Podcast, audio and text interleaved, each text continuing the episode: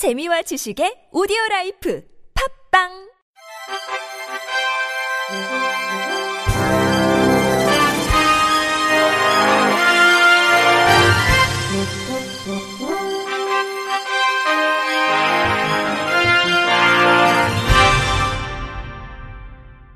청취자 여러분 안녕하십니까? 3월 29일 목요일 KBRC 뉴스입니다. 보건복지부가 장애인 활동 서비스 제공 인력 명칭 변경에 나섰습니다. 이는 기존 활동 보조인이라는 명칭이 노동의 가치를 제대로 표현하지 못한다는 지적에 따른 것입니다. 복지부는 지난 19일부터 주말을 제외한 총 열흘간 응모를 받아 그중 최종 명칭을 결정할 방침입니다.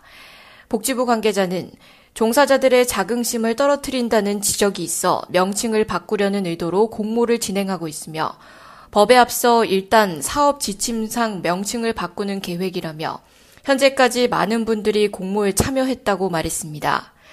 활동 보조인 노동조합 고미숙 조직국장은 노조 측에서도 활동 지원사로 공모를 한 상태라며 부디 노동자들의 노동 가치가 잘 부여된 이름이 최종 결정되길 기대한다고 전했습니다. 국방부가 군무원 채용을 50% 이상 확대합니다. 올해 군무원 채용은 1,285명으로 지난해보다 51% 증가한 가운데 공채를 통해 7급과 9급 1,006명, 경력 경쟁 채용으로 3급에서 9급 279명을 선발할 계획입니다. 특히 장애인 구분 모집으로 선발되는 인원은 135명으로 지난해보다 55% 늘었습니다.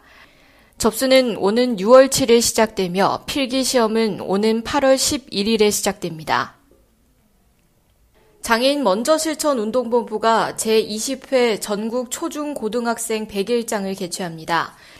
올해 주제는 같이 걸을까로 장애를 가진 친구와 함께하며 겪었던 이야기나 평소 장애인에 대한 자기 생각을 주제와 연관지어 응모 부문에 맞게 제출하면 됩니다. 응모 부문은 초등학생은 시, 산문, 독후감, 방송 소감문이며 중고등학생은 산문, 방송 소감문, 웹툰, 드라마 소재 부문입니다.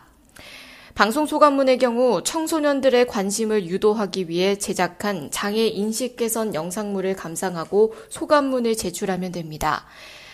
접수는 오는 4월 16일부터 30일까지 장애인 먼저 실천 운동본부 사무국에 우편 또는 방문하면 되고 5월 31일에 수상자를 발표합니다. 한편 100일장은 지난 1999년을 시작으로 해마다 4월 장애인의 날을 맞아 실시하고 있습니다. 성남시 한마음복지관이 지난 26일 장애인 당사자 권익 옹호 에세이 별소를 출간했습니다. 7명의 발달장애인이 석 달 동안 글과 그림을 그린 것 가운데 10개의 주제를 선정하고 61편을 담았습니다. 에세이 별소에 참가한 이지혜 씨는 하고 싶은 이야기를 할 곳이 없었는데 글을 쓰면서 마음속 상처가 치유된 것 같다고 말했습니다. 에세이 별소를 담당한 최용성 씨는 글을 쓰고 그림을 그리는 과정을 통해서 장애인 당사자의 의사를 표현하고 스스로 선택하는 힘, 즉 자기 결정력을 높이는 시간이 됐다고 말했습니다. 한편 에세이 별솔은 별처럼 빛나고 소나무처럼 푸른 일곱 빛깔 우리들 이야기라는 뜻을 내포하고 있습니다.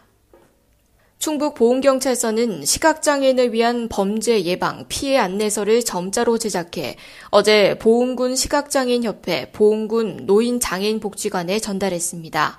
이 안내서는 점자로 범죄 예방 원칙과 범죄 피해 발생 시 신고 방법, 구제 방안 등을 수록했습니다.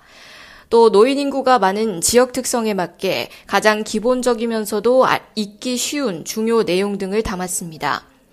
제작은 보훈경찰서 여성청소년계가 청주 무지개 도서관과 협업을 통해 약 한 달간의 작업 기간을 거쳐 완성했습니다. 보훈서는 민원실, 여성청소년계, 각 지구대 파출소 등 경찰서 대민 부서에도 비치할 예정입니다. 이경자 보훈 경찰서장은 범죄에 노출되기 쉬운 장애인들에게 조금이나마 도움이 되길 바란다고 말했습니다. 화재 대피 사전 훈련을 하다 장애인이 된 사회 복무 요원에게 광역지방자치단체가 2억 2천만 원을 배상하라는 판결이 나왔습니다. 수원지법 민사 12부는 A씨가 경기도를 상대로 낸 손해배상 소송에서 경기도는 A씨에게 2억 2천만 원을 배상하라고 선고했습니다. 판결문에 따르면 지난 2016년 5월 사회복무요원이던 A씨는 소속된 지자체의 대형 화재 대비 민관군 합동훈련을 앞두고 실시된 사전 연습훈련에서 에어매트로 뛰어내리다 다쳤습니다. 당시 A씨는 에어매트 안에 공기가 부족해 충격을 흡수하지 못하면서 허리뼈 골절 등 영구 장애 판정을 받았습니다. 재판부는 당시 공기를 충분히 채우지 않은 상태에서 뛰어내리도록 한 사실이 인정된다며 소방서는 소방기본법에 따라 그 소재지를 관할하는 도지사의 지휘와 감독을 받으므로 경기도는 해당 소방서 소속 대원들의 주의 의무 위반으로 원고가 입게 된 손해를 배상할 의무가 있다며 배상 판결 이유를 설명했습니다. 지적장애 2급인 역도 선수가 실종돼 경찰이 수사에 나섰습니다. 광주 서부경찰서는 지난 26일 오전 광주시 장애인체육회 소속 지적장애 역도 선수 정현정 씨가 금호동 자신의 집에서 나간 뒤 연락이 되지 않는다는 가족의 신고를 받고 수사를 벌이고 있습니다.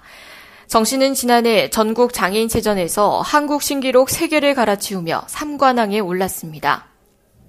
제주 장애인 인권 포럼이 장애인 참정권 확보 모니터링에 참여할 단원을 모집합니다.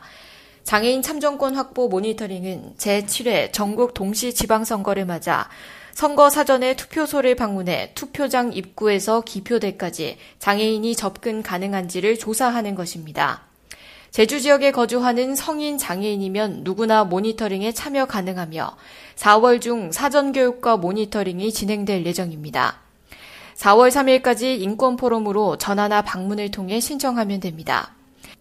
장애인 인권포럼 관계자는 지금까지 장애인들이 다양한 이유로 국민의 가장 기본적인 권리인 참정권에서조차 소외되었다면서 특히 제주 지역에서도 지난해 제19대 대통령 선거에서 전체 투표소 편의시설 적절성 현황을 모니터링한 결과 전체 228개소 투표소 중 58개 투표소가 부적절한 것으로 나타났다며 모니터링을 통해 장애인들의 참정권 확보에 적극 동참해 줄 것을 당부했습니다. 끝으로 날씨입니다.